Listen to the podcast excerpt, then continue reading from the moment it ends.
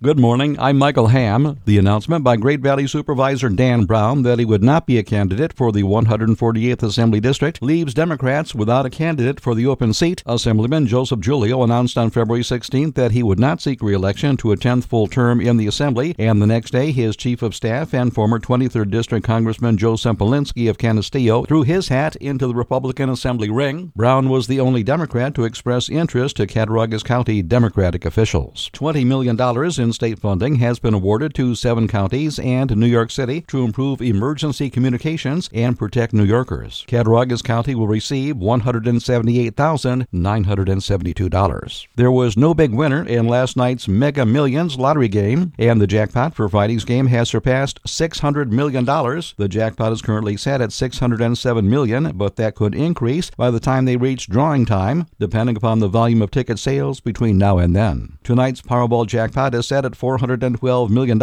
and the New York Lotto jackpot is worth $16.4 million. And that's a look at the news. Michael Ham reporting.